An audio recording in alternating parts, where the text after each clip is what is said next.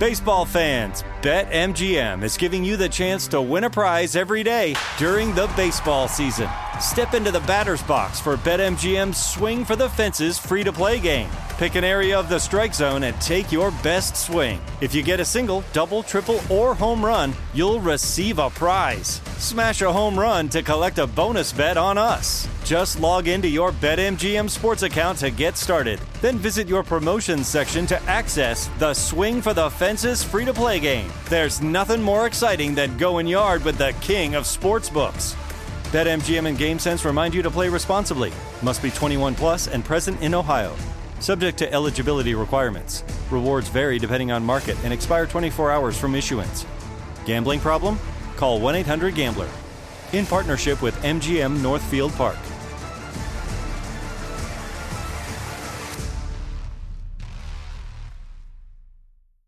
When you buy Kroger brand products, you feel like you're winning.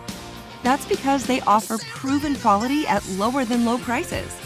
In fact, we guarantee that you and your family will love how Kroger brand products taste, or you get your money back.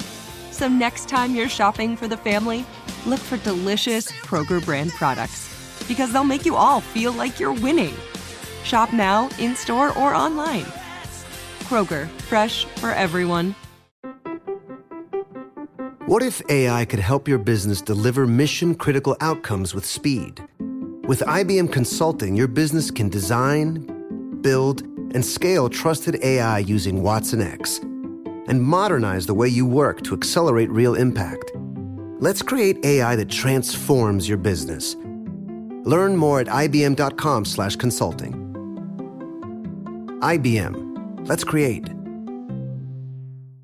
Hi there, I'm Zach Braff. And I'm Donald Faison. We're real life best friends, but we met playing fake life best friends, Turk and JD, on the sitcom Scrubs. 20 years later, we've decided to rewatch the series one episode at a time and put our memories into a podcast you can listen to at home. We're going to get all our special guest friends like Sarah Chalke, John C. McGinley, Neil Flynn, Judy Reyes. Show creator Bill Lawrence, editors, writers, and even prop masters will tell us about what inspired the series and how we became a family. You can listen to the podcast Fake Doctors, Real Friends with Zach and Donald on the iHeartRadio app, Apple Podcasts, and wherever you get your podcasts.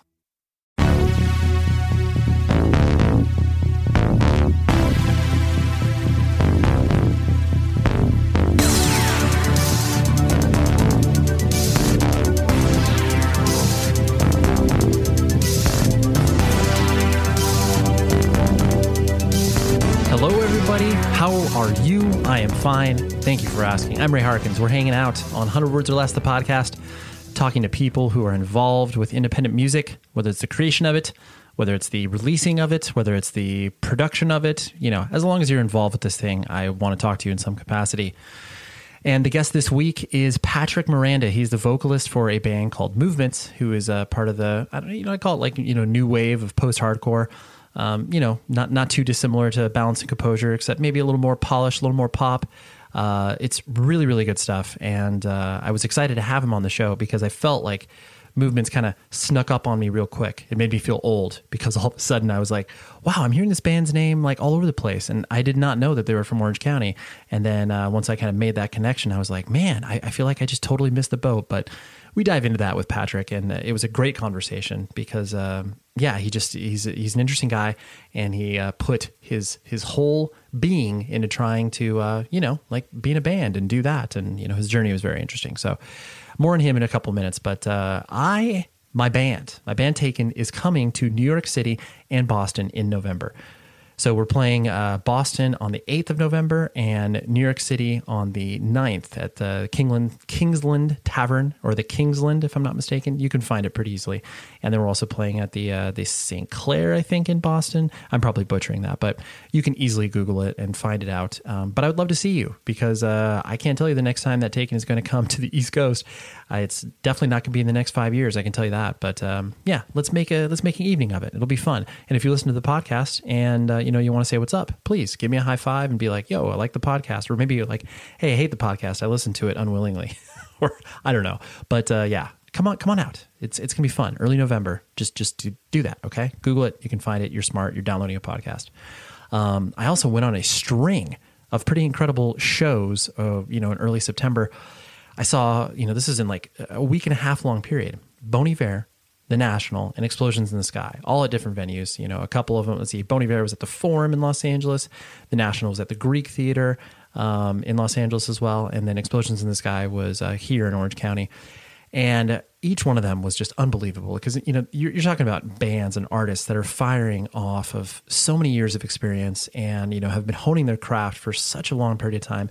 And then frankly to look at the huge scale of production and how much they the effort they put into the presentation of their music to people um, in these huge venues. I mean the explosions in the sky one was a little bit smaller but you know when you're talking about the greek theater and the forum these are huge huge spaces. So i loved every single one of them and i just felt um, frankly moved by every single one of those experiences. And uh, just it's music man. It just really it's soothing for the soul isn't it? Like you're having a bad day boom dive into a record or go to a show and all of a sudden it's like you know what? Like that, that you know it's not that bad okay? Um yeah so uh, hopefully you're you, maybe this podcast says that to you. Maybe you're looking forward to wednesdays when i publish it and you're like okay this day will be you know a little bit easier to kind of put my head down and, and push through it. And if that is i am so excited about that um, you can always email the show, 100wordspodcast at gmail.com, because I've been getting a lot of feedback recently and I love to hear from you. And I will undoubtedly respond to you in some capacity at some point. So that's my promise to you. Um, yeah, like I said, Patrick plays in a band called Movements, uh, is a hardcore kid. We talked a lot about that. Uh, we talked a lot about um, you know his his upbringing, his uh, focus on trying to make the band a thing, and uh, yeah, that's what he's doing right now. So he's uh, he's in it. He's in the middle of it, and he came over and we had a great chat. So that's what I'm going to share with you right now. And then please stay tuned after the episode because I will be announcing something super, super fun for the month of October. So here's Patrick, and I'll talk to you after the episode is over.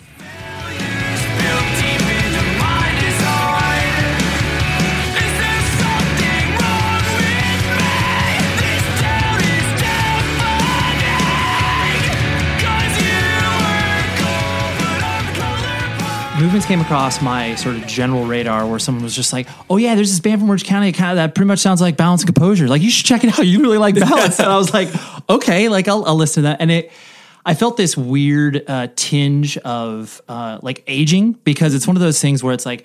You, whatever. I'm 38 years old and like been obviously paying attention to punk and hardcore for quite some time. And like right. when a band kind of pops up that I haven't seen on like flyers or like playing chain where I'm like, oh, oh yeah, like I've seen their name around. Mm. Like it felt like movements came out of left field for where I was just like, oh, oh, am I am I like super old and out of touch? Like yeah. it was one of those like instinctual things where I'm just like, oh, oh, so this is what the kids are listening to. Even though like the moment that I listened to movements, I was like, oh, cool. Like I see where you're coming from. Like it's different. Like that's not, you know, a complete carbon copy, even right. though people could obviously make shots at that. Right. but and they have. I, I, can only imagine.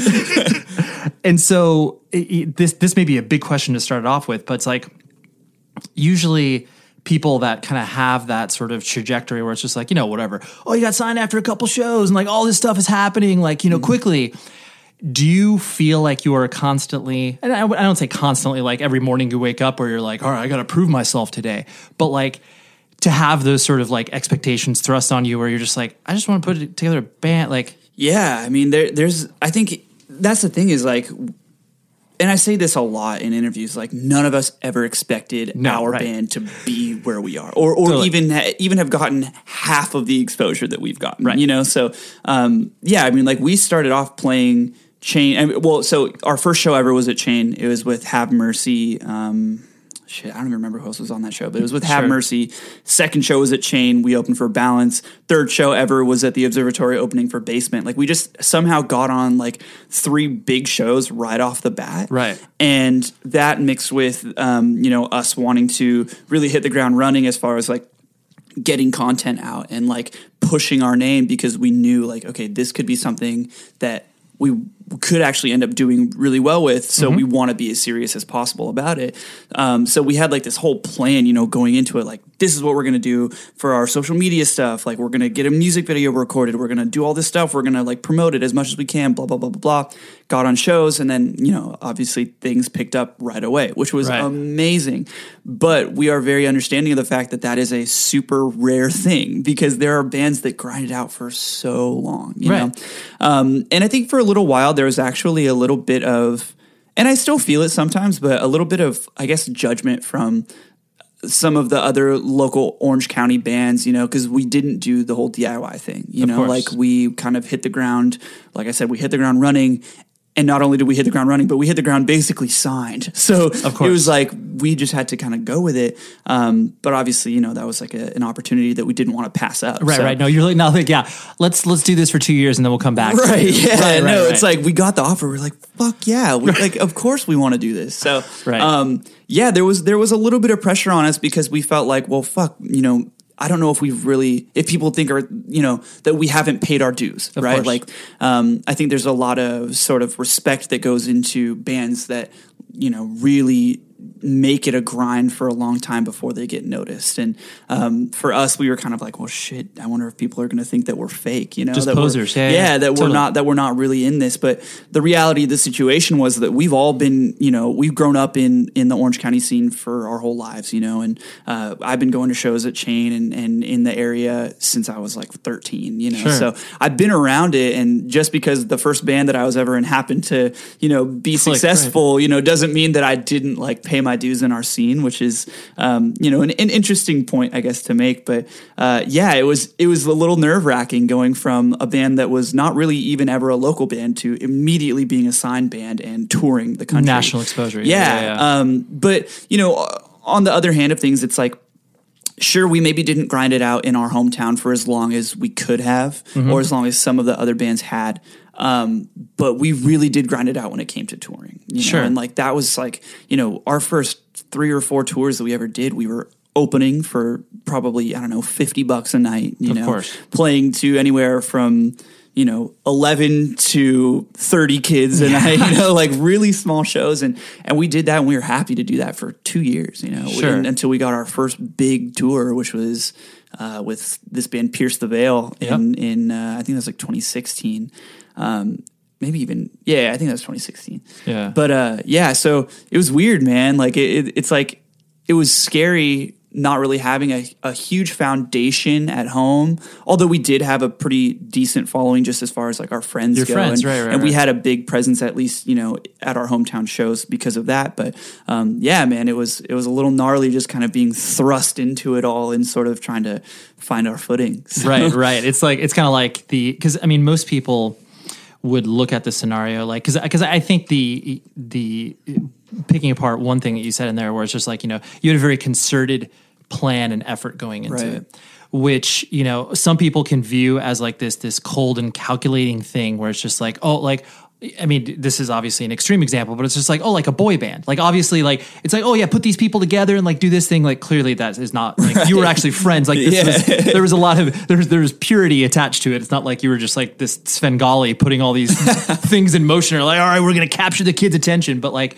you had a very specific uh, vision of how you wanted to do this thing, Right. and whether or not it was successful or not. Like that, it wasn't con- it, wasn't mutually exclusive Right. one thing was just like I wanted to take this seriously, so this is what we wanted to do, as opposed to like, oh, I think if we do this, we will get big, right like because that then I think that's where, I mean, you know, since the dawn of independent music and like the idea of selling out and all that stuff exists, like obviously that doesn't that concept doesn't really exist anymore, but just the idea of uh, a genuine approach Right. to being creative, I think that's what most people have like those reservations attached to it. Where it's just like.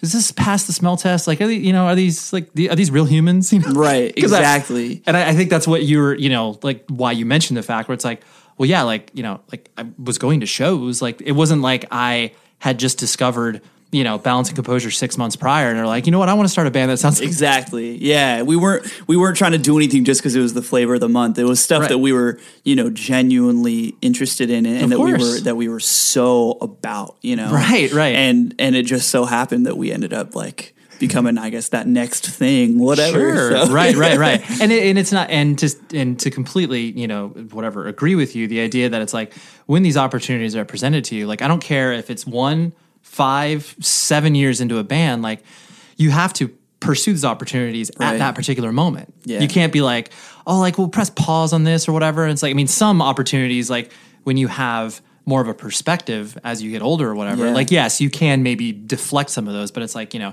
first three years of the band, you're just like, I don't know. I guess we'll do this. Yeah, totally. We'll see if this works. exactly. Exactly. Um, and so you you yourself born like because I know you live in Los Angeles now, Yeah. but you born and raised in Rancho Santa Yeah, Margarita. born and raised. I, I was born at the Mission Viejo Hospital. Sure. Um, and then, uh, yeah, I lived in Rancho Santa Margarita for most of my life. I mean, I lived in RSM proper until I was like five or six, and then we moved to Los Flores, if you know where that is. Oh, it's yeah, like yeah, yeah. right in between Rancho and like Ladera. Technically, it's still considered Rancho because it's so small that like it doesn't even have its own postal code. So Right. it's like on all of our like mail and stuff, it still says Rancho Santa Margarita, but it's just like a small little city called Los Flores. But Right, right. Um, yeah, I lived there until I was 19. And then I went to college in Ventura. So I was like up in the 805 for a little while. Okay. Um, and then moved back down to Huntington, up to LA. And now I'm in LA. in LA. Yeah. Rancho Santa Margarita is a really like I mean I've essentially been in Orange County, like Newport Beach and Huntington, whatever. Yeah. Rancho has always been this just bizarre Bro, It's it's. it's such a weird because it's like obviously it has a sort of not sort of it has like a coastal community vibe, but mm-hmm. obviously it's all you know sort of cookie cutter suburban. I mean, Yeah. all of Orange County is. Let's be honest. Truly. but Rancho is this weird enclave where it's just like, yeah, it's in the mountains. Like you can hike like pretty quickly. Yeah, like, dude, it's kind of out in the sticks, man. It really is. Like, Yeah. like Rancho. I always tell people like. Rancho Santa Margarita is sort of like the equivalent of being from a small town while still living in a massive like metropolitan area. You know what I mean? that's true. That's- like I never thought about it in those terms. Because Yeah. it's because it's like I mean it's like thirty minutes from the nearest freeway, so you like really have to trek to get out there. Yep. Um, it's pretty small, you know, like Mm-hmm. like every single time I go back to like the Mission Viejo Mall, like Yeah. no matter what, I will see at least three people that I know or that I went to high school High with school, or sure. whatever. like, you like that's just like how it is. Like everybody kind of like knows each other. It's Sure. like a pretty small, tight knit community. Um, so yeah, it's like weird because it's it's you know you're in this huge area you know the southern california orange county greater whatever Mm-hmm. you know we're still here but it's like it's so weird because it's so secluded. Totally. Um, but yeah, man, I- I, really do love uh, Rancho, and I, I really like. I'm very fortunate to be from where I'm from, just because it's like so beautiful there. It Mm-hmm. Um, but yeah, man, it's it's definitely out there, and and most of the time when I say like, oh yeah, I'm from RSM, people are like, where the What is that? fuck Yeah. is that? Like, what is that even Totally. like here? And I'm like, Right. Yeah, Is no, that Central here. California? Yeah, totally. Because I mo- like, yeah, there are certain cities where it's just like, like Midway City is another one, which is like, it's like, Mm-hmm. Yeah. it's like, it's, someone told me they're like, oh yeah, I live in Midway City. I was like, what the hell is that? And they're Yeah. like, oh, it's right next to Garden Grove. And I was like, oh, why the hell are they calling this Midway City? Yeah, It's like- what the hell? I mean, Rancho is obviously a completely different story, but it's just like you find all these weird pockets, and you're just like, why are you even classifying this as such? But like, yeah, probably like the Las Flores, where it's just like, why are you really calling it something different? Like, it's Yeah. technically Rancho Santa Margarita. Exactly. Yeah. And so, what was your family structure like? Do you have brothers and sisters? Yeah, so um, I have two half sisters who are much older than me. Okay. uh, and they they were already like off like having their own families and stuff when I was growing up. But I have one sister who is my full sister, and uh, Okay. she and I grew up. She's only two years older than me, so she and I grew up like pretty close together. Mm-hmm. Um, and then yeah, my mom and dad, uh, my mom and dad are still together. Like I'm not Nice. a product of divorce, which I'm very very fortunate to to say. Absolutely. Um, but yeah, so you know, we just kind of lived in a little suburban area for my whole life. Um, my mom is like really, really into music, and my sister's like very much into like dancing and like musical theater type stuff. Okay. Um, but my dad's like a business guy, so like uh, it was finance, like lawyer? What, what he sort of? he was uh he was a software engineer Oh, for okay, like 30 years like Nice. like you know um he worked for like this packaging company you know this like when you go to the store and you buy like I don't know something that's like in a plastic package and it has like those edges where like you can't open it like just with your hands you have to cut it You have to off. cut it. Sure, yeah, yeah. It's, like Uh, sealed, right? right. that's essentially like what my dad's company like manufactured like Okay. like they would like make Hermetically sealed packaging. package. Yeah, they would make packaging for products, and my dad wrote all the software that would would, Would make automate it. these things. Wow. Yeah, so he did that. Um, commuted from Rancho Santa Margarita to South Central LA every single day for like 25 years. It was like That's insane. grind. Yeah, yeah, yeah. really, really insane. Um, But gave, gave was your was your mom working or she's at home with you guys? she was at home with us until I was maybe like in like first or second grade. Okay. And then she started working part time and then um Got it. Yeah, then she would like pick us up from school and shit. So Yeah, yeah, yeah. yeah, it was cool, man. We had like a really a really tight knit family growing up, which was awesome until I mean until I was like in my teenage years and that's when I started having like issues with my dad and that's what sparked a lot of like the early movement stuff. So of course. Yeah. Um but yeah, I mean overall, I mean it was sick, man. I'm like I said, I'm so fortunate to have grown up in Rancho Santa Margarita. Like Sure. it, it wasn't it's funny, like when I was younger, I would always tell myself like, "Oh, I just want to get out of here." Like, I, Everybody you know, does, like yeah, yeah, yeah. you get so sick, you get so jaded of like where you're from, and you're just like, "I just want to move somewhere." I remember like being like, "Fuck, I'm just gonna move to New York City when I turn 18." Like that's Oh, where I wanted to go. I just wanted to be in New York City. Sure. The Something middle of it all. Yeah, I just wanted to be there, you know. and it wasn't until I started tour. Well, I mean, when I turned 18, I was like, "There's no fucking way I could afford living in New York City." Yeah, but then you know what was interesting is when I started touring and, and I saw the rest of the country and I realized how good I had it, how privileged I've been my entire life to have lived and grown up in such a, an amazing place where I've had so much, um, you know, opportunity and whatnot. And, and I've Sure. seen how other places, you know, that just don't have that same, you know, vibe, that same feeling Right. and that same privilege. It's like, damn, dude, it makes me really, really appreciate Orange County. Totally, you totally. so- Were you a uh, were you a sports kid as well? Were you like doing youth soccer? I Yeah. was uh, I was like a nerdy like Sure. loser like emo kid. Like that was Yeah. that was my vibe growing up. Like I I I had a couple friends, but I was always kind of like more of like a like a loner outcast type kid. Okay. Um and yeah, I played a lot of video games. Like, Sure. didn't like sports at all. My dad tried to get me into sports, and I just fucking hated Yeah, it. not Like, interested. Not interested at all. I only Sure. wanted to like play video games and like. were you were you like and were you um i guess because i mean sometimes like you i guess get comfortable with that Mm-hmm. like was there that desire to be like like oh i like video games and like it's cool if people come over and like play them with me but like you were you totally content just being like yo give me some slices of pizza and i'm just gonna hang out with video games Yeah, pretty much. Okay. Like I like there would be times I remember like when my friends who like lived on my street or whatever would come knocking on the door and, and my mom would be like like answer the door and like be like, Hey, like whoever wants to like know if you can come outside and play and I'd be like, Yeah, no, I'm good. Right. and I'm just like I'm busy. of Tony Pro Hawk- Yeah, yeah, playing like Tony Hawk Pro Skater or like fucking RuneScape or something. Like yeah. you know, like I'm just no middle of a campaign can't can't, can't do it. Yeah. Sorry. So that was that was me growing up, and then uh, yeah, as I got a little bit older, like into middle school and whatnot, I I still liked video games. I was big on World of Warcraft, like when I was course. a teenager and stuff. Um, and that's like when I started to discover more like of this world of music too. Uh-huh. And so I kind of dove headfirst into that and went through like How the did- scene phase. And how did that get, get introduced to you MySpace?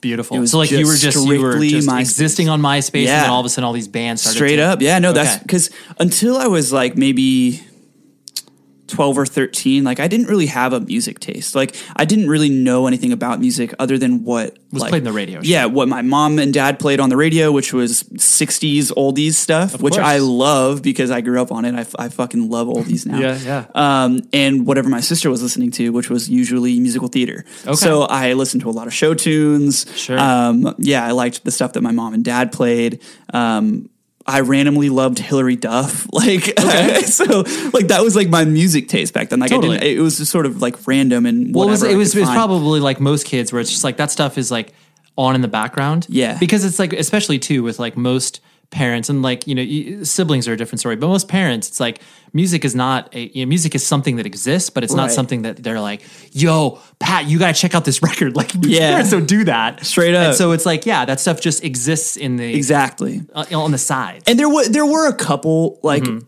bands that I kind of knew of, but I didn't really understand that there was like a scene attached to them. Like, Oh, yeah. uh, I had an older cousin who listened to like uh, like Good Charlotte, you Okay, know, yeah, and, and. I remember one time he was staying at our house and like he was still asleep, and I went and like I snuck and like I grabbed his little uh, Walkman, you know, Oh, yeah, and it had um, it had a Good Charlotte album in it. That first one that they put out, I can't remember the name of it. I think right it's now. self-titled. Yeah, Or- but so so I started listening to that. I was like, oh my god, this is so cool! Like, Yeah. dang, this is sick. And like that was my first like experience ever listening to like any sort of anything related to punk music, you Right. know. Um, but yeah, it wasn't until like I was twelve or thirteen when I first got MySpace and. I started to go through like the discovery like section or whatever, like the music section, because back then that was how everybody like got their music out there. You know, like MySpace music was the biggest thing Top possible. eights, profile, yeah, Yeah. all that was huge. So I would like go through like the different genres, you Okay. know, and uh, I think back then there was like a screamo like proportion of like that genre, and then there was like metal and uh, punk genre, and I was like, okay, cool. I'm just gonna go through every single one of these top artists on these genre lists and see who I like. Um, and from there, I mean, I started listening to like Underoath, um, Right. Red Jumpsuit Apparatus was like a big one for me. Absolutely, Senses Fail, um, you know, like just like the typical like introductory bands, I guess, Mm-hmm. and that really got me into that sort of vibe. And I was just like, yeah, like, like I said, I dove head first. I went through like a whole scene phase. Like Sure. I was just like the the emo kid who just like had like the long fringe and wore tight black pants and listened to screaming music all the Of time. course. Well, once you started to, because I, I mean, I really appreciate you walking me through that story because I think it's like it's really, really easy for people to look at their own musical discovery as being kind of like like oh this is how everybody finds out about their mm-hmm. things. And it's just like obviously over time like you know there's different there's millions of different iterations on how people discover music. And so like hearing that where it's just like that is incredibly valuable. And that's how that's how so many kids that are obviously of your age and you know whatever 4 years younger and 4 years older it's like that's the section in which that's you know like you weren't listening i mean you had KROQ and obviously kind of ostensibly being able to sprinkle some stuff in Yeah. there but the idea of like I'm listening to stuff that is not on the radio. It's Mm-hmm. getting piped in via the internet. Like I can see all these bands and see that all these songs have massive amounts of streams, and then Right. and then also being able to visually attach to it, where it's just like, oh, dude, Chris Dudley looks so cool on the keyboards. Like you just start to piece all of it together. Yeah. and that's so cool. Yeah, man, it, that was that was very much how it all happened. It's like just, uh, I guess, like experiencing all of that in one place, you know, And Right. And, like you said, you know, being able to base everything off of it, like my clothing choices, and, Absolutely. and how I looked and how I wanted to present myself. Like it all became a very like It was your identity Exactly. You're like, exactly. I am buying into this uh, musically, aesthetically. I am going to, you know, I mean that. yeah, And that is really when most kids feel like they obviously have their first sense of agency. Yeah. Where you're making a deliberate decision to do this thing and like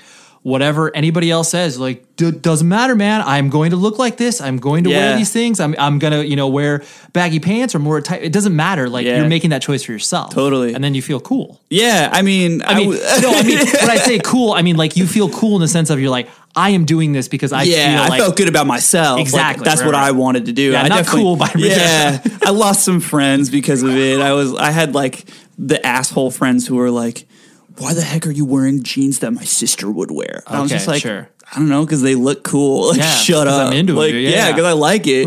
and I don't know, and so I definitely got a lot of shit for it. I, like I said, I was still like kind of an outcast and stuff. But then I started hanging out with like the few other sort of emo kids at my Sure. school, and then it became you know like our little community. Right, And- the crew. Yeah, the emo exactly. adjacent crew. Right, right. Exactly. It's exactly. like, and then you start, then you you're, you're taking that online discovery, and then you're taking it offline, and you're actually able to have those discussions with people to be like, oh, did you listen to this? And then Yeah. you start to have that communal vibe that obviously because so many people just look at the experience of music discovery on the internet and are just like, oh, like, you know, it's like, it's so easy to find out all this stuff. And it's like, well, yeah, but that also means like you have to sort through like it, it's you know, you're drinking from a fire hose. Right. It's like, yeah, you had these charts to kind of indicate what you should be into, but at the same time, you had to do the work. You had to mm-hmm. sit there and listen to the hundred bands or whatever, and it's just like that still is work. It's different than like looking at thank you lists in the '80s or whatever. Right. Like, Yeah. but it's still work. Yeah, totally. Yeah, no, I mean, I I can't even tell you how many hours I put into just going through MySpace and trying to figure out, Yeah. like who I liked and what the best you know bands in those subgenre subgenres were, you know, or or at least the ones who were getting like the most attention and whatnot. And Totally. yeah, it was it was crazy. and then you also have then you start to like you know once you've been into it for a little bit then you start to get into the sort of one-upsmanship of like oh i'm discovering This show is sponsored by BetterHelp. We're sitting here. It's like June, and you're like, where has the time gone? And everybody's like, oh my gosh, I have no idea. I got to like accomplish all these other things. Take a moment. Focus on the things that obviously, for one, matter to you, but for two, look back. Be like, what have I done well? What have I done not so well? And maybe I can, you know, ask some friends and family for some help. But where I have always gone to in regards to figuring out what I can do better, therapy. Therapy is an incredible tool at your arsenal that you can dip into. I've done it for my marriage. I've done it for myself personally. And I'm a huge advocate for what therapy can do for you because it is a third party that's able to look at what you can do to improve your life and be a person to help you along in your journey. And so I think if you were thinking of starting therapy, give BetterHelp a try. It's entirely online. It's designed to be convenient, flexible, and entirely suited to your schedule. All you do is fill out a brief questionnaire, you get matched with a licensed therapist, and then boom, you're done. It's great. And then if you're not vibing with the therapist, you can switch it at no additional cost. So take a moment, reflect on the things you've done, reflect on the things you want to do, and visit betterhelp.com slash ray today to get 10% off of your first month. That's betterhelp, H-E-L-P dot com slash ray. Baseball fans, BetMGM is giving you the chance to win a prize every day during the baseball season. Step into the batter's box for BetMGM's Swing for the Fences free to play game. Pick an area of the strike zone and take your best swing. If you get a single, double, triple, or home run, you'll receive a prize. Smash a home run to collect a bonus bet on us. Just log into your BetMGM sports account to get started. Then visit your promotions section to access the Swing for the Fences free to play game. There's nothing more exciting than going yard with the king of sports sportsbooks. BetMGM and GameSense remind you to play responsibly. Must be 21 plus and present in Ohio. Subject to eligibility requirements. Rewards vary depending on market and expire 24 hours from issuance. Gambling problem? Call 1 800 Gambler. In partnership with MGM Northfield Park.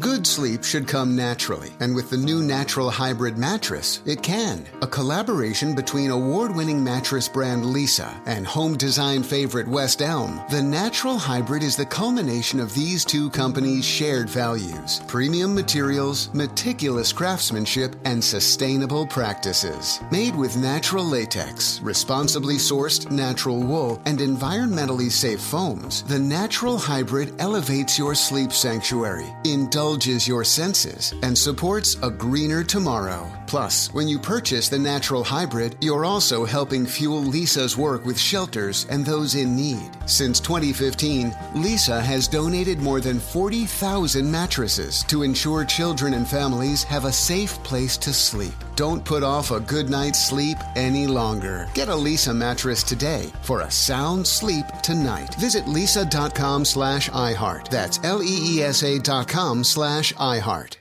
Bring this band like second and third tier deep. Like, you know, you start to be like, oh, dude, have you heard Heavy, Heavy, Low, Low? And people are like, whoa, oh, no, what's that? Or like, and then you start to just like Yeah. blow your friends' minds by being like, yeah, I'm doing a lot of internet research. Yeah, dude, that's so funny about because literally Heavy Heavy Low Low was one of those bands that I found like yeah. randomly on YouTube, I think, because I was like, I went down a rabbit hole, you know, and like that was just one of the related videos, and I fucking love that band. They're so sick. totally, totally. Yeah. Yeah. You just, and I, I, yeah, I just really, I, I love that process because it's different than people from different generations, but at the same time, it's still just as impactful and just as important. Yeah. So it's like, I, yeah, I just, I really like that. Hell yeah.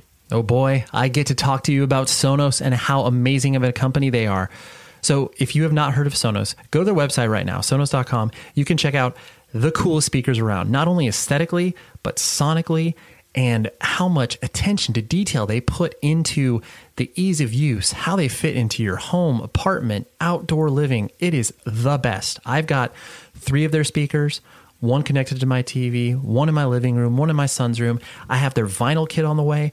And honestly, from the moment that it hits your doorstep, within 10 minutes, you will have that sound system set up, dialed into your Wi Fi, playing whatever music you want through their incredibly sound, incredible sounding speakers. Like, I get so excited about it because every time I tell somebody about this and then I show them at the house, it's just like, whoa, whoa, that's really cool. Like, I, I, I like how easy that is. And it's like I can set up their phone to play their music via my Sonos system. It's so, so cool. And did you know that they just came out with a new portable speaker called the Sonos Move?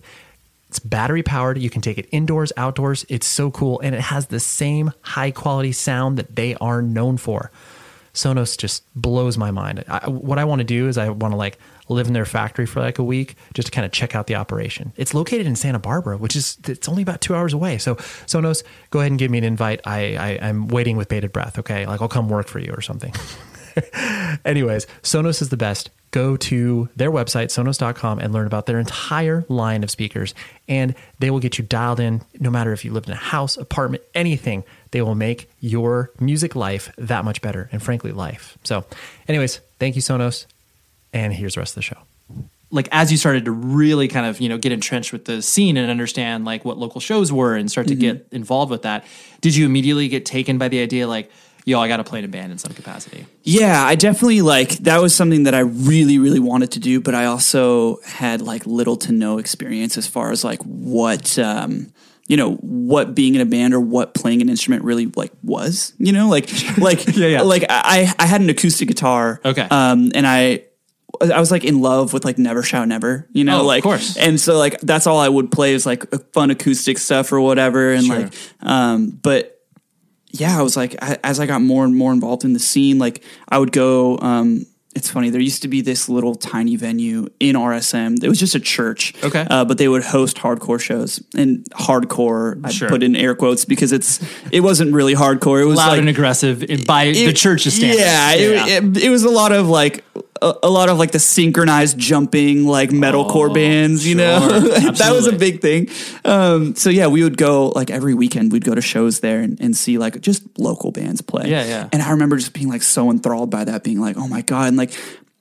I have this specific memory of like looking at um, one of the, I think it was like the bass player of one of these local bands had like, you know, he had his cab and he had like a little, uh, like a fucking rack with like the, Oh, yeah. the tuner The in it and like Oh, and like all this shit and then like the head and I was like I don't even know what any of that is Yeah, like yeah. that's like That it was professional, though. yeah it was so like beyond my understanding of music at that point I was just Sure. like what is this you know Totally. um but it it it made me so intrigued that like I started to want to you know be a part of that and um when I was like a freshman in high school actually I uh, I met Austin our bass player now Okay. um he and I went to high school together and he was like one of the other kids who liked all the music that I liked.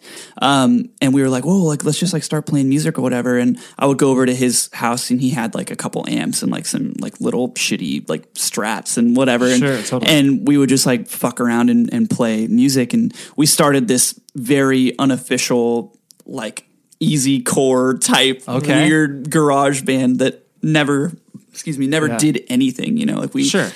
the one show, or I think we played uh, maybe two or three shows, but the biggest show we played was like the Race for the Cure in RSM, you know, like Oh. Totally. or, or just yeah, like yeah. the- or Some I- local community I think event, it was right? it was Relay for Life. Is Oh, what yeah, it's called. yeah, Yeah, it's just Yeah, like you know, like people like walking around, like raising money for cancer. I was like, yeah, let's go play. Yeah, I think it's so funny, but That is. um, yeah. So like that's kind of how I got my start into like what I wanted to do as far as like playing music goes because I saw these local bands and I saw like these heavier bands playing. I was like, I want to try that. yeah you're like you know this this is this, i want to take a step towards this exactly. were you the, correct me if i'm wrong and this is this could this is pure conjecture i heard either a friend or friend like were you a choir kid I was Okay. Yeah. So you that was something like you had already obviously been able to like express yourself vocally. And were you singing at your church, your school? Like Mm-hmm. Yeah, so I was just in choir at school, and that's Okay. actually where I met Austin because Austin Oh, was okay. also in choir.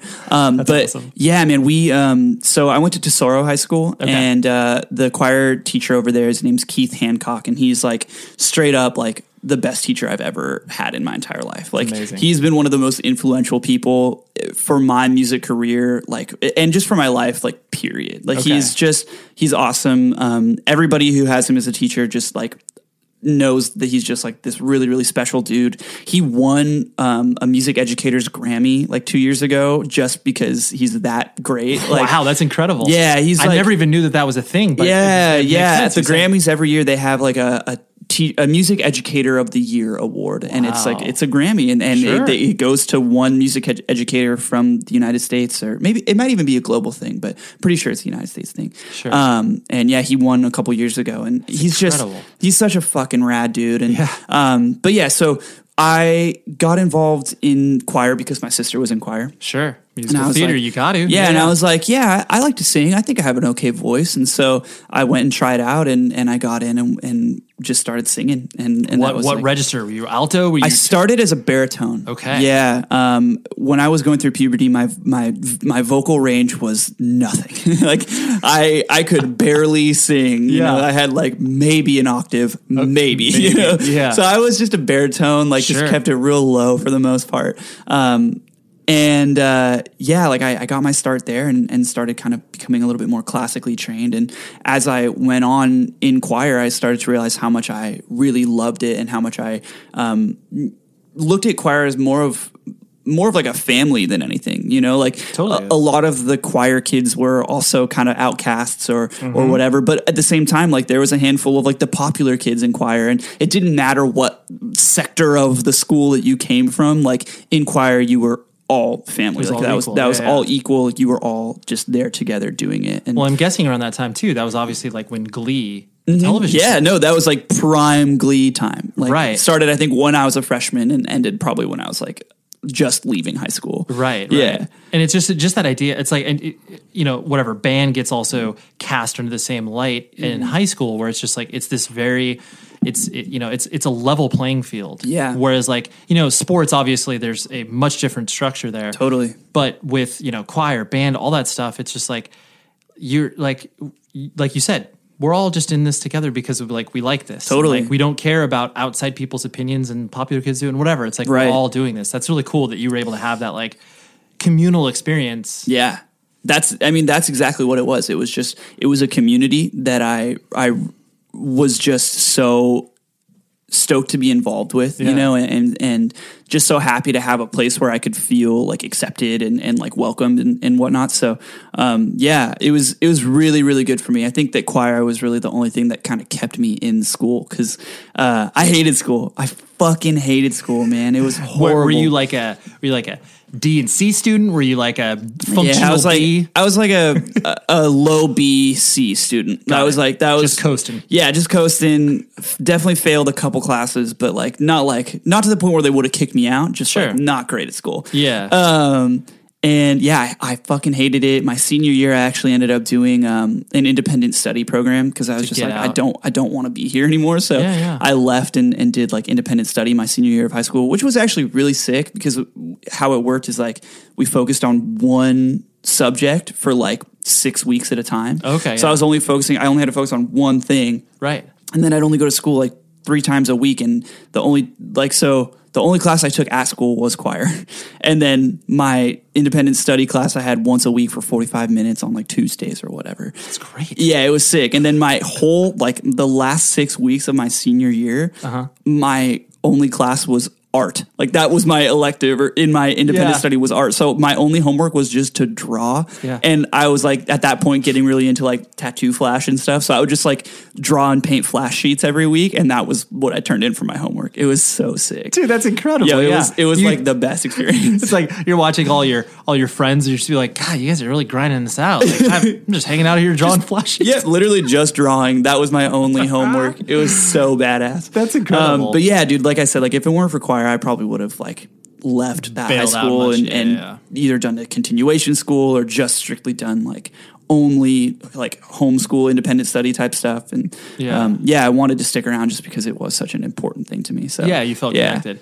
Um, so I presume because you were obviously entrenched in music and you you the the idea of like wanting to pursue a band, I presume there was no like, oh man, like I'm gonna you know I'm gonna do this for a career. Like you you had no path. Yeah, no, totally. I mean, even like at the end of my senior year, like when I was getting ready to graduate, I was like, well, fuck, like I really wish I could do something with music after high school, but I don't think I'm going to. You know, by that time, Austin had already graduated because he's a couple years older than me, and like our little garage band that was horrible, obviously never did anything. Yeah. Um, and so I was kind of just like, well, I guess I'll have to find something else to do. And, and Sure. I, uh, while I was in high school, actually, I, I became really into like photography Okay. and um, like video production and stuff. Got it. Uh, and so I actually decided to go to school for visual journalism. And that's when you went out to Ventura. Yeah, that's when I went to. Ventura. I went to a school called the Brooks Institute. Oh, yeah, like yeah, a- yeah. yeah. Um, just like specialized in like uh, documentary film, photography, uh, graphic design, that sort of stuff. Just an arts college. Yeah, yeah, that's incredible. So yeah, I did that. Um, but I was only there for like a year because I started to realize like I didn't like I didn't love it the way I loved music. You know, Right, like right. and it was interesting. I loved the things that I was learning and and I I liked making documentaries and stuff. But I was just like, I'm being called to do something else, and like I really need to just like it doesn't speak to it. me in this, right? Yeah, yeah, yeah. yeah. Yeah, exactly. So, um, yeah, I dropped out of college and then was like, fuck it, I'm gonna go in and try and start a band. And if I, you know, if actually it, it was is really funny. My stepbrother, um, he gave me some great advice because I was living with him when I was in Ventura. That's Oh, okay, got it. Uh, he and my oldest sister, um, and he gave me some great advice. He was like, you know what, dude, like you're young. You know, if you're gonna fuck up, fuck up now, mistakes now, right. Because you're gonna regret it if you don't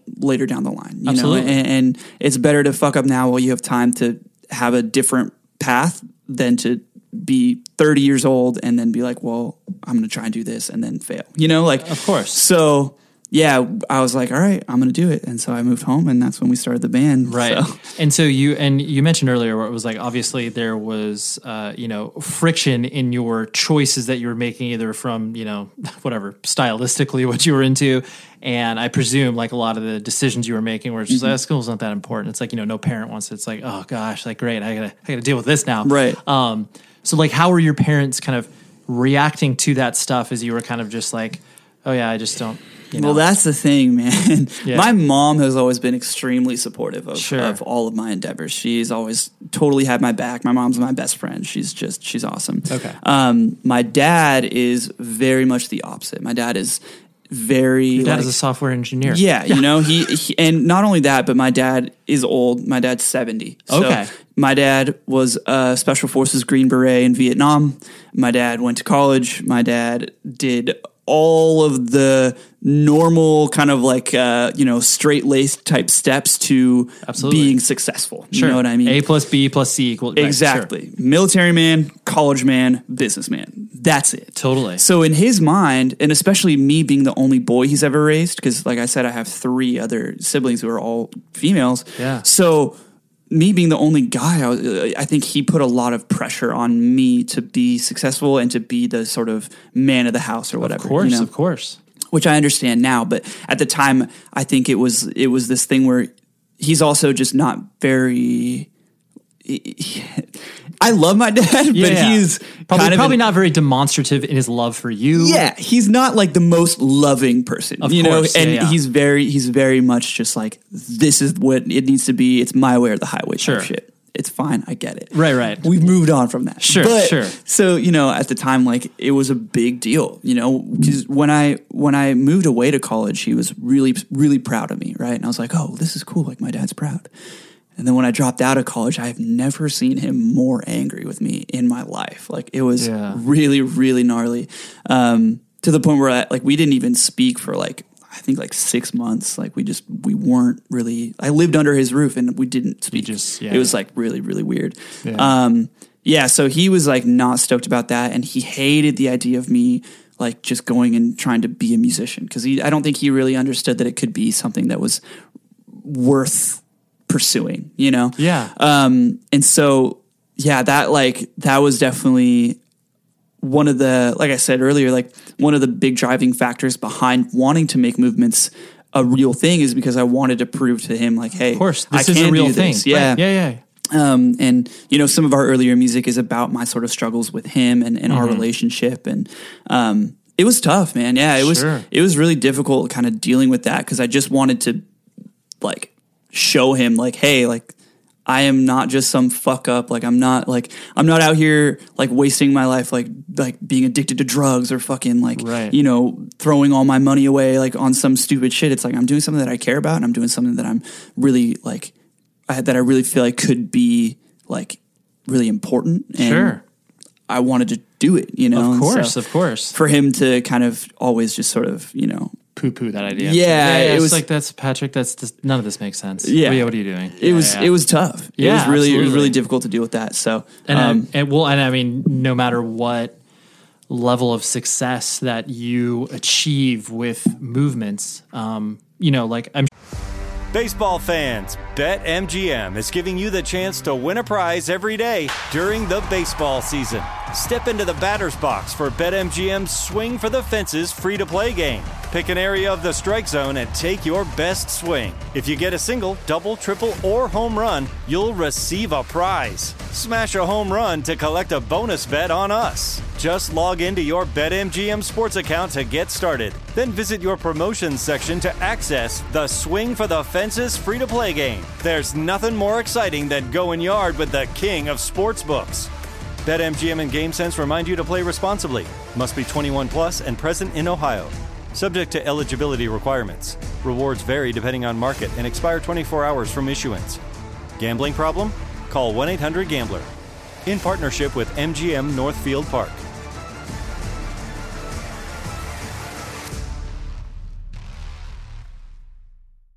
Good sleep should come naturally, and with the new Natural Hybrid mattress, it can. A collaboration between award winning mattress brand Leesa and home design favorite West Elm, the Natural Hybrid is the culmination of these two companies' shared values premium materials, meticulous craftsmanship, and sustainable practices. Made with natural latex, responsibly sourced natural wool, and environmentally safe foams, the Natural Hybrid elevates your sleep sanctuary, indulges your senses, and supports a greener tomorrow. Plus, when you purchase the Natural Hybrid, you're also helping fuel Leesa's work with shelters and those in need. Since 2015, Leesa has donated more than 40,000 mattresses to ensure children and families have a safe place to sleep. Don't put off a good night's sleep any longer. Get a Leesa mattress today for a sound sleep tonight. Visit leesa.com slash iHeart. That's L-E-E-S-A dot com slash iHeart. Hey, this is Jodie Sweetin from the podcast How Rude, Tanneritos. As a nostalgic voice from your past, I'm here to remind you that amongst the stressful and chaotic existence we live in 2024, you deserve to get away. It's time for a vacation, no matter when you're hearing this. And let me tell you how you'll get there. The 2024 Hyundai Santa Fe. Want to bring the family to the mountains with the Santa Fe's available HTRAC all wheel drive? Well, it's got standard third row seating and available dual wireless charging pads for the kids who just want to stare at their phone and not talk to you. You know what I mean. Visit HyundaiUSA.com or call 562 314 4603 for more details. Hyundai, there's joy in every journey. sure he understand. Like you said, you've built a bridge and you've got over it now. Right. Like he understands it, but it's just like you're like his level of success when it comes to like music is so different than what your level of success is. And you're like, yeah, we were on the Warped Tour. He's just like, that doesn't matter. Like, you know, Yeah, like- right. And, and so there's always going to be that that sort of you know you're always yearning for your parents' approval, Right. Even if they don't understand what you're doing, and you're, mm-hmm. you're like you try to give them little insights, like yeah, like we sold out the Glass House, and it's like okay, like okay, And, Yeah. like, but it, it's so I I understand that struggle, but it's like you know no matter what, like you know if you're the Rolling Stones, then he'll probably understand that, Right. But like that's that's not your personal like, Totally. Yeah, your- no, totally. That's not your So- battle plan. Yeah. Um, In a world where everyone is confined to their homes, society begins its largest bin watch to date. In the hallowed library of Hulu, or perhaps on a shelf of DVDs you haven't looked at in a decade, is a show that perfectly encapsulates life in the early aughts and launched a friendship that would inspire millions. Hi, I'm Zach Braff. And I'm Donald Faison. In 2001, we starred in Scrubs, a sitcom that revealed a glimpse of what it was like to survive a medical internship. As Turk and JD, we explored guy love. Nearly 20 years later, a lot has changed. We're not supermen, but we're still best friends. Eh. Given the mandatory lockdown, there's no better time to relive the series that brought us together in the first place. And we're doing it with a podcast. That's right, people. We're going to bring friends and crew members and fellow cast members and writers and and guess what? We're going to even invite some of you to call into the podcast and ask all the questions you want of the entire Sacred Heart staff. Join us for Fake Doctors, Real Friends on the iHeartRadio app, Apple Podcasts, and wherever you get your podcasts. And so you know kind of fast forwarding where you know once these opportunities started to come up with the music that you started to create with movements like you said you know fearless was interested and like i know at one point hopeless was interested Yeah. like how were you because like all- you know pretty much i would imagine the first two years of the band's existence from you know tour opportunities and all of these business things that you've never encountered before Mm-hmm. Yeah. And obviously you had you know good management like there were people involved that so it wasn't just you Right. and your bandmates making these decisions but like was it just like super overwhelming to like or like was there like did you feel i guess that kind of like are we making the right decision by saying yes to fearless Yeah, or it was it was really overwhelming. I think um, I I've always been bad about the business side of stuff when it comes to our band. Like I I get really overwhelmed when it comes to the business side of things. I learn things every day about how the music industry works. to- even to this day, you know, I'm still learning how it all works. Totally. So throwing us into a situation where none of us had ever even seen like Right. what like what is a 360 deal like what is like what is all of this stuff that we're being offered because Yeah. we just had no clue. you guys were just booking shows like Yeah. that was that was the extent of your knowledge Yeah. Um, and so we did have a manager at the time, and, and he was, you know, helping us kind of through that process. But he was also sort of in the, on the same page where it's like he had never managed a band that had gotten.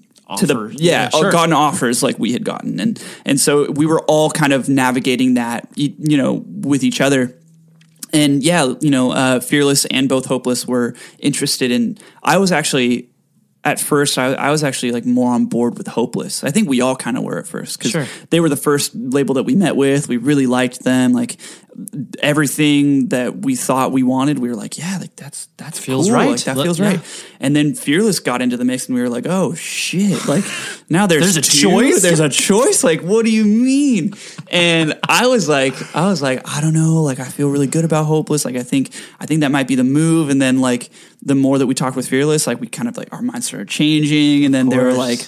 We'll get you Will Yip, and we were like, "Well, fuck!" Like, uh, now we have That's to go what with we that. Like, so, um, yeah, so it was crazy, man. Like, just just going through contracts and and Mm-hmm. having to kind of like say like, "Oh shit!" Like this is real, you know? Like this is like th- we're signing something that legally binds us to this deal. Like, yeah this is a business move right Yeah, it this was big boy stuff It was really crazy, but um, yeah, I mean, I think we did an okay job of, Yeah. of figuring it out. Um, it, it definitely would not have gone as smoothly if it weren't for the people that were involved behind the scenes. You know, Yeah, our yeah, management and um, you know, our, our like our agent at the time, and and everybody who was involved in doing all that stuff was like so beneficial. And we've been super super lucky to have like all the right people in Good our people in, in our. Yeah, corner. yeah, you know, yeah, like yeah. um, yeah, it because I, I hear horror stories, you know, about bands who get involved with like shitty managers or or or people who just want to fuck them over, and I'm just like.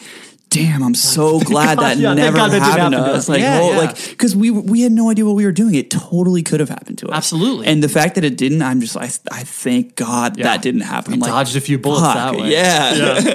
the uh so then as you started to you know i'm sure you had a vision of like what touring was like Mm-hmm. where it's like you know you just kind of see out there and you whatever you watch some clips on youtube or you know you watch Right. tour videos or whatever Yeah.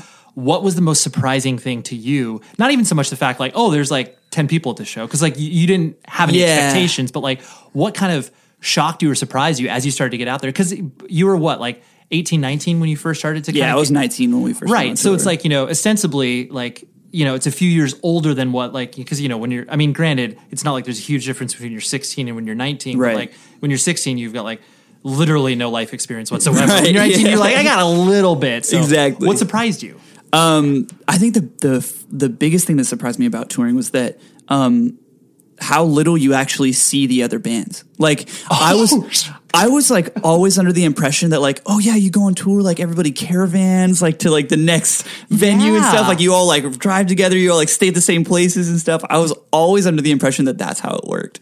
And then our first tour ever, it's like we would see each band at the venue, and then we uh-huh. would not see them until the next venue. Like Right. like we didn't hang out outside of the shows. It was like it was strictly just the shows. And I was like, oh, like I wonder if that's how every tour is going to be. And yeah, that's how every tour is. I, that, uh, not, I, I mean, no, no, but I understand not all the time. I mean, yeah, they- yeah, yeah. we have made some very, very good friends in other Sure. bands from touring, and and when we can get together outside of shows on tour, like if we have an off day, we'll try and meet up and and we'll try and do all the fun like tour stuff that you see on YouTube, you know. But um, yeah, because. I think that was my understanding of it from watching like tour recaps on online. like course. I would see like the bands pranking each other on the road and Yep. like all this like funny Shooting shit fireworks back and forth at each other. exactly. Yeah, and I yeah. was like, I was so excited for that, and then that has never once happened. the oh, The closest thing we got to that was one time we filled water balloons full of salsa and we threw them at one of the bands that we were on tour with. Sure. and that was it. yeah, but it and they never probably went- got super bombed. no, they didn't care at all. Okay. The, the bummer part was when we got pulled over by the police and they were wondering why we had balloons full of fucking salsa in our van. And they made us, they made us take them all out and pop them on the side of the road because they thought they had drugs in them. They're like, we don't believe you. Like, this sounds so ridiculous. You have salsa in there. You for sure have cocaine. Pop those right now. That's exactly how it was. Like oh straight up. They made us pop them all. It was ridiculous. Yeah, that's incredible. And then, like, how funny is that too? Where it's just like, oh, oh yeah, that, that is salsa. Like, and you guys are like, yeah, we literally told you. Like, Yeah. we weren't lying about this. Straight up. Um, much last couple of things I want to hit on was the you know the idea of like you know when you start a band you play a ba- play in a band and you start playing shows and you know you start to realize that like oh like people are obviously like paying attention to like me like the vocalist the front person. There obviously starts to be expectations that people start to have where it's like oh yes like I'm going to go up to Pat and talk to him about his lyrics. And especially when you are you know a band rooted in emotional lyrics like Yeah. sometimes it's easier when you don't go down that path or whatever. But it's like um you know that becomes especially when you're like i don't have anything under control. Like what Right. you know i can talk to a 15 year old kid and i'm 20 or 21 but like i'm still a child. Like i don't i I know a little more than you but i don't like i can't don't come to me for advice like all that sort of stuff. Like how did that and i know you've spoken about like your you know the anxiety and a you know obsessive compulsive disorder and stuff like that Mm-hmm. which is kind of a separate issue but you know so how did you i guess start to receive that attention? Like was it Dude, it was hard. like I I don't like attention. I I've never been like the type of person who's been like ever wanting to be the center of attention. Okay. Um I I much rather you you know would be like a less of a leader and more of a follower, you know? Like even like when it came to like social situations, like being with like my group of friends, I would never want to be the one that like the focus was on. Like like I would always get really uncomfortable like even on like my birthdays and stuff. Like when when like the attention and the focus was on me, I'd always just get, like I would get so Oh, gosh. like Yeah, it's yeah. like I hated it, you know? Yeah.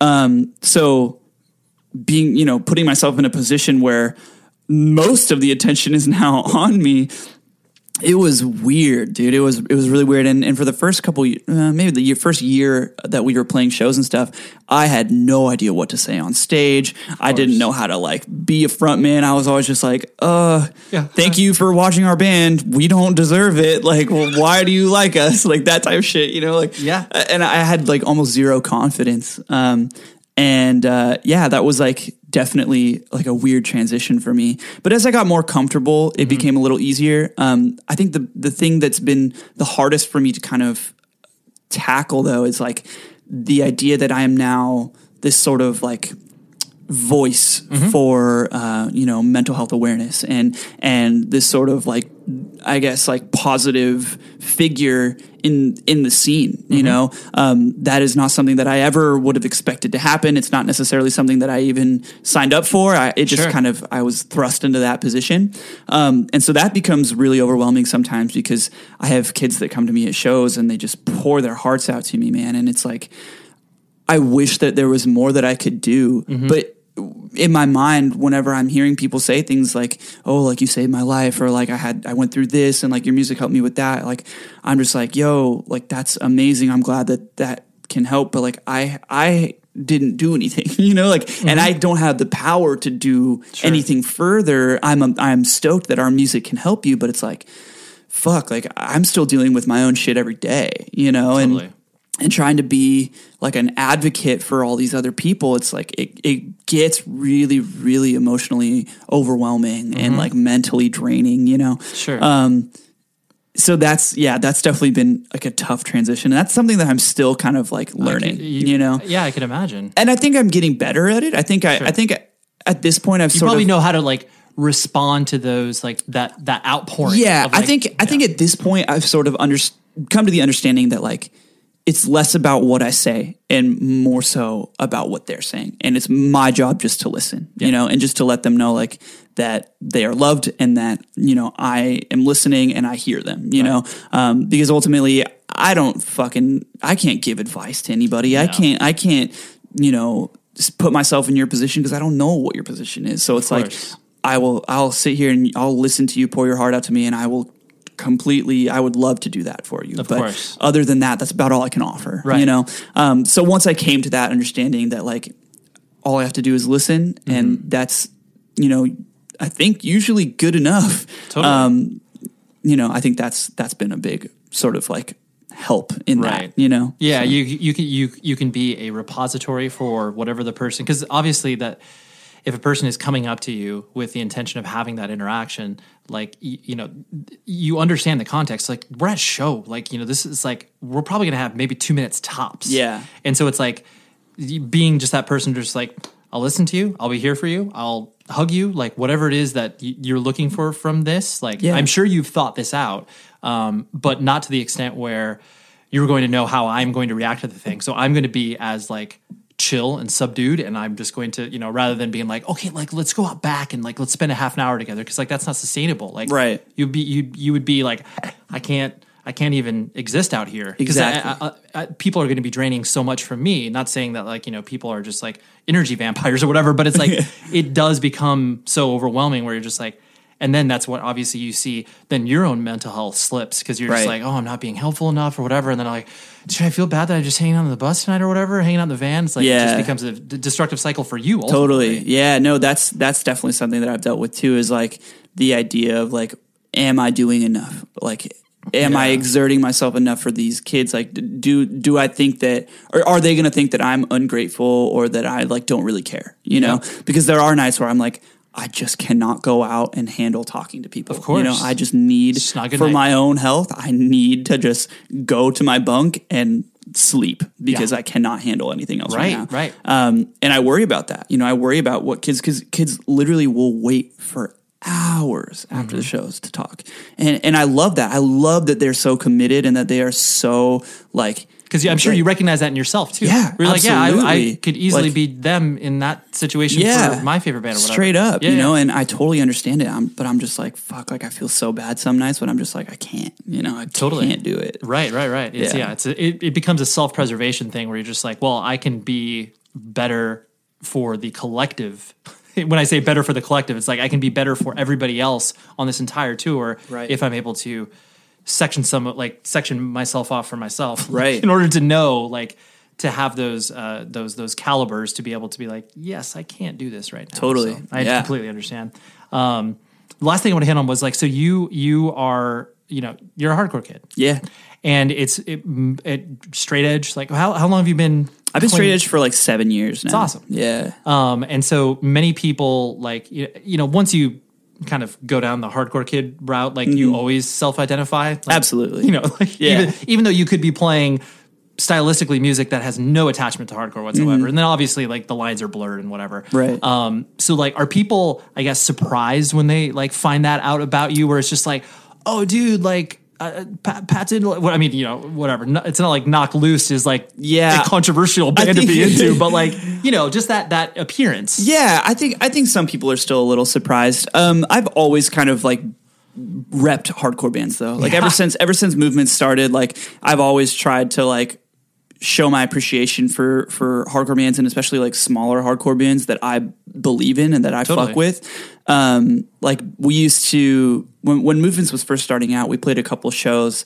that like had hardcore bands like on the bill, and I would always try and like buy a shirt and like rep it and like because I knew that like photos of us would would get you know some traction on the internet, and if people saw that I was wearing like a shirt from a band they didn't know, I was like, oh well, hopefully they'll look them up, you know. Um, Absolutely. so yeah, I, I've always tried to like make sure that people know like I ride for hardcore and like I'm like always gonna like try and push it because I just fucking love it, you know, and Yeah. I and I want more people to love it. Um, but yeah, I do think there's like a little bit of a surprise still. Like even last night, I went and saw Sanction, uh, Year of the Knife counterparts and Stig Stig, yeah, yeah. at uh, at Chain Reaction, and this kid came up to me and was like, "Hey, can I take a picture?" I was like, "Yeah, sure, like cool, no worries." And then like later on in the night, like I saw him tag me in it, and his caption was something like, "Never thought I'd see Pat at a Sanction show," and I'm in my mind, I'm like. This is so normal. Yeah, for this is a Like, show I is- would go to, This is a right. show that I would usually be at. so um, it was. It's just kind of funny. Yeah. Um, but yeah, man, I, I I've always tried to make sure that like I um, let people know where my roots are, you know, because like it is a community that I care very, very much about, and um, yeah, it's just it's important, you know, and Yeah. I just love hardcore. well, I think that's really I I appreciate you saying that the the idea of like you know not only repping it from a just like I just love this and like of course I want to wear this band's T-shirt or whatever Mm-hmm. because like a lot of people would like especially people that play a different style of music than what it, they are commonly attached to or whatever. Right. I think it's so important because, like you said, like I, I, I so distinctly remember this. I was working at a record store uh, here in Orange County, Bionic Records, and I went to see No Motive. Like they play, I can't even remember who else they played with, but it was, it was a relatively big show at the Glass House. Um, the guitarist was wearing a Neurosis T-shirt, and I was like, "That's sick!" Like he's wearing, you know, in front of the sold out Glass House, like wearing this Neurosis T-shirt. Yeah. The following day, I was working at the record store. A kid came in, bought a Neurosis CD that like ostensibly looked like he should have been at the show the previous night. And I asked him, I was like, "What?" I was like, I was like, not to dig too deep, but I was like, "Why are you buying this record?" And so then he told me he was like, "Oh, I saw the guy no," Mo-" and I was like, "This is this thing in action." I was like, yeah, I was like, and I know everybody that's played in a band kind of thinks about that sort of internally, whether they vocalize it or not. And I think it's like, dude, it's so incredibly important because it's like the moment you know, you wearing an incendiary shirt on mm-hmm. stage, like most people will be like, oh, I'll, I'll listen to that band now. And it's like, dude, that's the coolest. That's the best way. It's like the best advertising possible for hopefully then you can take a person who is like, you know, 17 years old and is mm-hmm. only like a very topical knowledge of hardcore. You can be that like proverbial gateway to be like, oh, hey, here, check Totally. out these hardcore bands. Like, Yeah. and then uh, come come join us over here. It's really good. Absolutely. Yeah. And that's that's like a lot of what I try to do too is I just I want to introduce kids to hardcore who might not have had a chance to ever hear anything like that. Yeah, yeah. Um I, I think that there's especially now, I mean, there's so many good young bands coming up in hardcore that it's like this is the perfect time to if you haven't listened or if you haven't been involved, if you've never gone to a hardcore show, Totally. go to a fucking hardcore show right Yeah, now. dive you know, in. like Yeah. because there's so much talent right now that it's like, why wouldn't you? And Totally. um, yeah, I, I just think that's so important, especially repping the bands that are not going to get as much Mm-hmm. uh, support or, or as much um, exposure, of course. than like some of these bigger bands are. You know, And, Yeah, yeah, yeah. Uh, yeah. I think that's super, super important. Yeah, it is. Yeah, I think that's something that I'm going to do probably in, for as long as I'm, you know, in in what I'm doing. I mean, I'll, always wear hardcore shirts and stuff, but but I mean, I think for as long as like I'm in the You're like visible. yeah, that. quote unquote public eye. Of course. you know, I'm gonna try and rep younger, smaller bands. Like, uh, Yeah. they- I just went and saw this band Magnitude like Oh, yeah. the other day. They played with Ecostrike. Um, they they they hopped. They were on tour with Ecostrike On that Backtrack. On they, Yeah, they yeah. hopped on that backtrack show. Yeah. and I was like, and I fucking love Magnitude. Um, and so like I bought an Ecostrike hat, bought a Magnitude shirt. I'm like, okay, cool. Like I'm gonna wear these, and like if kids ask me about them, I'm gonna be like, Yeah. yeah, like listen to this band. Right. And that's the thing too is like I've had kids. Uh, it was actually really cool. Fuck, I just remembered this happened because that just like sparked my memory. Yeah, yeah. I had a kid come up to me on our last headliner, um, which was this last spring. Okay. and he was like, "You're the reason I'm straight edge." I was like, "What?" It's incredible. He's like, "Yeah, like I found out about hardcore and I found out about straight edge because." Of you, and I was like, "That is fucking awesome! Like Yeah. that is so cool. It's Um, great. and I, and I've had other kids be like, "Oh, like uh, you know, like we saw you wearing this shirt and we checked out the band, we like it. Like, what are three other bands that you are into right now that you want us to like check out?" And I'm just like, "Fuck yes!" Yeah, dude. you're like, mission accomplished. yeah, like that's so sick. And um, you know, there's a lot of kids who like knocked loose, and and and it's weird because knocked loose and, and movements have a lot of crossover. Mm-hmm. You know, because we had we we were on Warped Tour together. We're obviously very close friends. Like we we rep each other on the internet all the time. Yep. And um, you know, I've had kids come up to be me being like, "Oh yeah, like we love Knocked Loose." I'm like, "Oh, that's so sick." Like, do you listen to any other like hardcore? Do you listen to any other heavy music? They're like, "No, they're kind of the only band we like." And I'm like, "Well, fuck, if you like Knocked Loose, like Yeah. listen to these bands, like listen to this band." You know, like like I just try and get them to like ex- expand their listening, you know, capacity, right. And try and get them to like see what else is out there. Not that I, I mean, I fucking love Knocked Loose, but it's like Mm-hmm. No, there's so many bands that like are just as good that Totally. could you, you know that deserve that same exposure. Yeah, Knock you Loose know? is doing well. They're good. They're Yeah, they- totally. They, they don't need more fans right now directly from me. Like I can, I can expose some of the younger bands. They're fine. Yeah, yeah, Exactly. good. But I mean, it's cool. Like to put a button on that idea.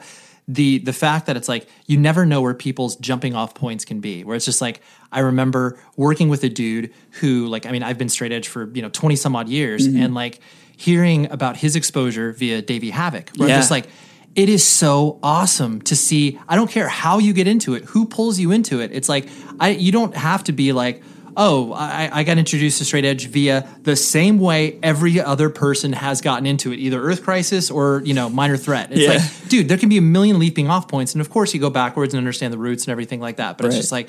It's just so cool to be up there and be like, oh yeah, dude, I got into straight edge via you know Pat from Movements. It's just like, that's yeah, great, dude. It's the That's- craziest experience ever. Like that's straight up like one of the coolest things anybody's ever told Totally, me. Is the like, band can break up at this point. yeah, right? Yeah, I could. Be, I'd fucking die happy. you Yeah, you're like, dude, mission accomplished. That's Yeah, cool. I got no. one kid to turn edge. That's that's all. I need, man. exactly. No.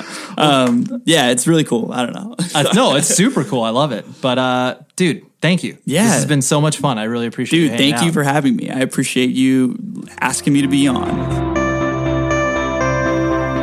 All right. That was Patrick. Thank you very much, Patrick, for hanging out with me with the show, sharing your thoughts, feelings, desires, et cetera, et cetera. Um, I just always appreciate that because people uh, don't need to do this show, but uh, it's it's not only fun for them, but it's fun for me, and it's fun I get to share it with you. It's just that that mutual admiration that we hopefully all have for one another. So thank you, Patrick. Love this discussion. Uh, next month is very exciting because anytime I get to do a themed month and tie it all together, it makes me so, so happy. So the entire month of November is dedicated, November, I mean, October, that's what I meant to say. October is dedicated to the beautiful state of North Carolina and their hardcore scene there. Um, you know, predominantly leaning into the metal hardcore side of things there. Obviously, there's a bunch of other great music that comes out of there, but uh, that's you know where I happen to personally meet a lot of people was obviously in the hardcore scene. So I have a stacked guest lineup that is going to be you know talking in depth about North Carolina, their experiences, and it's a wide variety of bands. Um, you know, all kind of tangentially related to the hardcore scene. And it's going to be super fun. And the first guest is Tommy Rogers from Between the Buried and Me. He's kicking this off because he was one of my first podcasts I've ever done. And I think it was like episode seven or eight and it's still to this day one of the most popular episodes I've ever done. Um, and I wanted to have Tommy back because I mean it'd been six plus years, but uh, you know the band has changed immensely since we spoke, you know, some six years ago, and you know when I toured with them personally with Taken for, gosh, I don't know, it was like 12, 13 years ago, but um, yeah, it's it was a really really fun chat. So he's kicking the month of North Carolina off because he was very involved. You know, prayer for cleansing from here on between the buried and me, so much fun stuff. So, anyways, that's what we got. And uh, yeah, like I always tell you, please be safe, everybody. And as always, special shout out to Sonos. Go to the website, sonos.com, and check out their entire product line because they will have something that you absolutely need, including their Sonos Move, which is the durable battery powered smart speaker for indoor and outdoor listening. I love this thing so much. Once I saw it pop up on the website, I was like, yo, I got to get this right away. It's so much fun. So go to sonos.com, check out their website, check out all their specs, and your mind will be blown when you buy your first one and you're like, I need 40 of these lining my house immediately. So thank you, Sonos, as always. And now, goodbye. Hey, Miles. Yes. It's Jack from work. Yes, hi. Did you know that we host a daily news and culture podcast where people can I go to get caught up know- on what is yes. happening? Are you yes? Are you confused about that? You're talking about the Daily Zeitgeist. I just wanted to that we make do sure you knew and that everybody knew that you could listen to us every day, twice a day, talk about what is happening, and they could learn everything without feeling the life drained from their soul. Yeah, I think at the Daily Zeitgeist, we like to give people a balance of just enough news that they feel informed and just enough laughs that they're not overwhelmed and can have a decent day after listening. So, guys, listen to the Daily Zeitgeist on the iHeartRadio app, Apple Podcasts, or wherever fine podcasts are given away for free. The show is sponsored by BetterHelp. Trust me in saying that no matter who you are, mental health challenges can affect you, and how you manage them can make all of the difference. That's why everyone should have access to mental health support that meets them where they are and helps them get through. BetterHelp provides online therapy on your schedule. It's flexible, simple to use, and more affordable than in person therapy. Connect with a licensed therapist selected just for you. Learn more at betterhelp.com. That's betterhelp.com. The following is a high five moment from highfivecasino.com. Welcome to Burger Yippee. Would you like a hot apple pie today? Yes, yes, yeah, I won! Woohoo! So that's a yes on the apple pie? I just went big time playing High Five Casino on my phone. Real cash prizes, free daily rewards, over 1,200 games. Yeah! So yes or no on the apple pie? Whoa! Ha! I won again! I'll take that as a yes. Drive around. Have you had your high five moment today? Only at highfivecasino.com. High Five Casino is a social casino. No purchase necessary. Void where prohibited. Play responsibly. Conditions apply. See website for details. High Five Casino. Hey there, all you lovely listeners. Let's dive into this latest release that is going to suck the life out of you in the best way possible. So listen up, because the Womanizer Next 3D Pleasure Air Stimulator, available from Pink Cherry, takes pleasure to a whole new dimension, literally. Imagine taking the speed and intensity of the original groundbreaking Pleasure Air technology combined with new climax control, so you can control even the depth of the airwaves. The 3D Pleasure Air technology offers a deeper, richer sensation that might just transport you to another universe of pleasure. The Womanizer Next 3D, available from Pink Cherry, is the only toy that allows you to take complete control of your orgasm journey with fully customizable speeds, intensities, and depths. Made from soft touch silicone, a fully waterproof body, and smart silence technology, you can enjoy pleasure anywhere, anytime. So what are you waiting for? Ditch the doll and enjoy unparalleled pleasure from the Womanizer Next 3D, available from Pink Cherry. Visit pinkcherry.com and save an extra 20% off with code NEXT.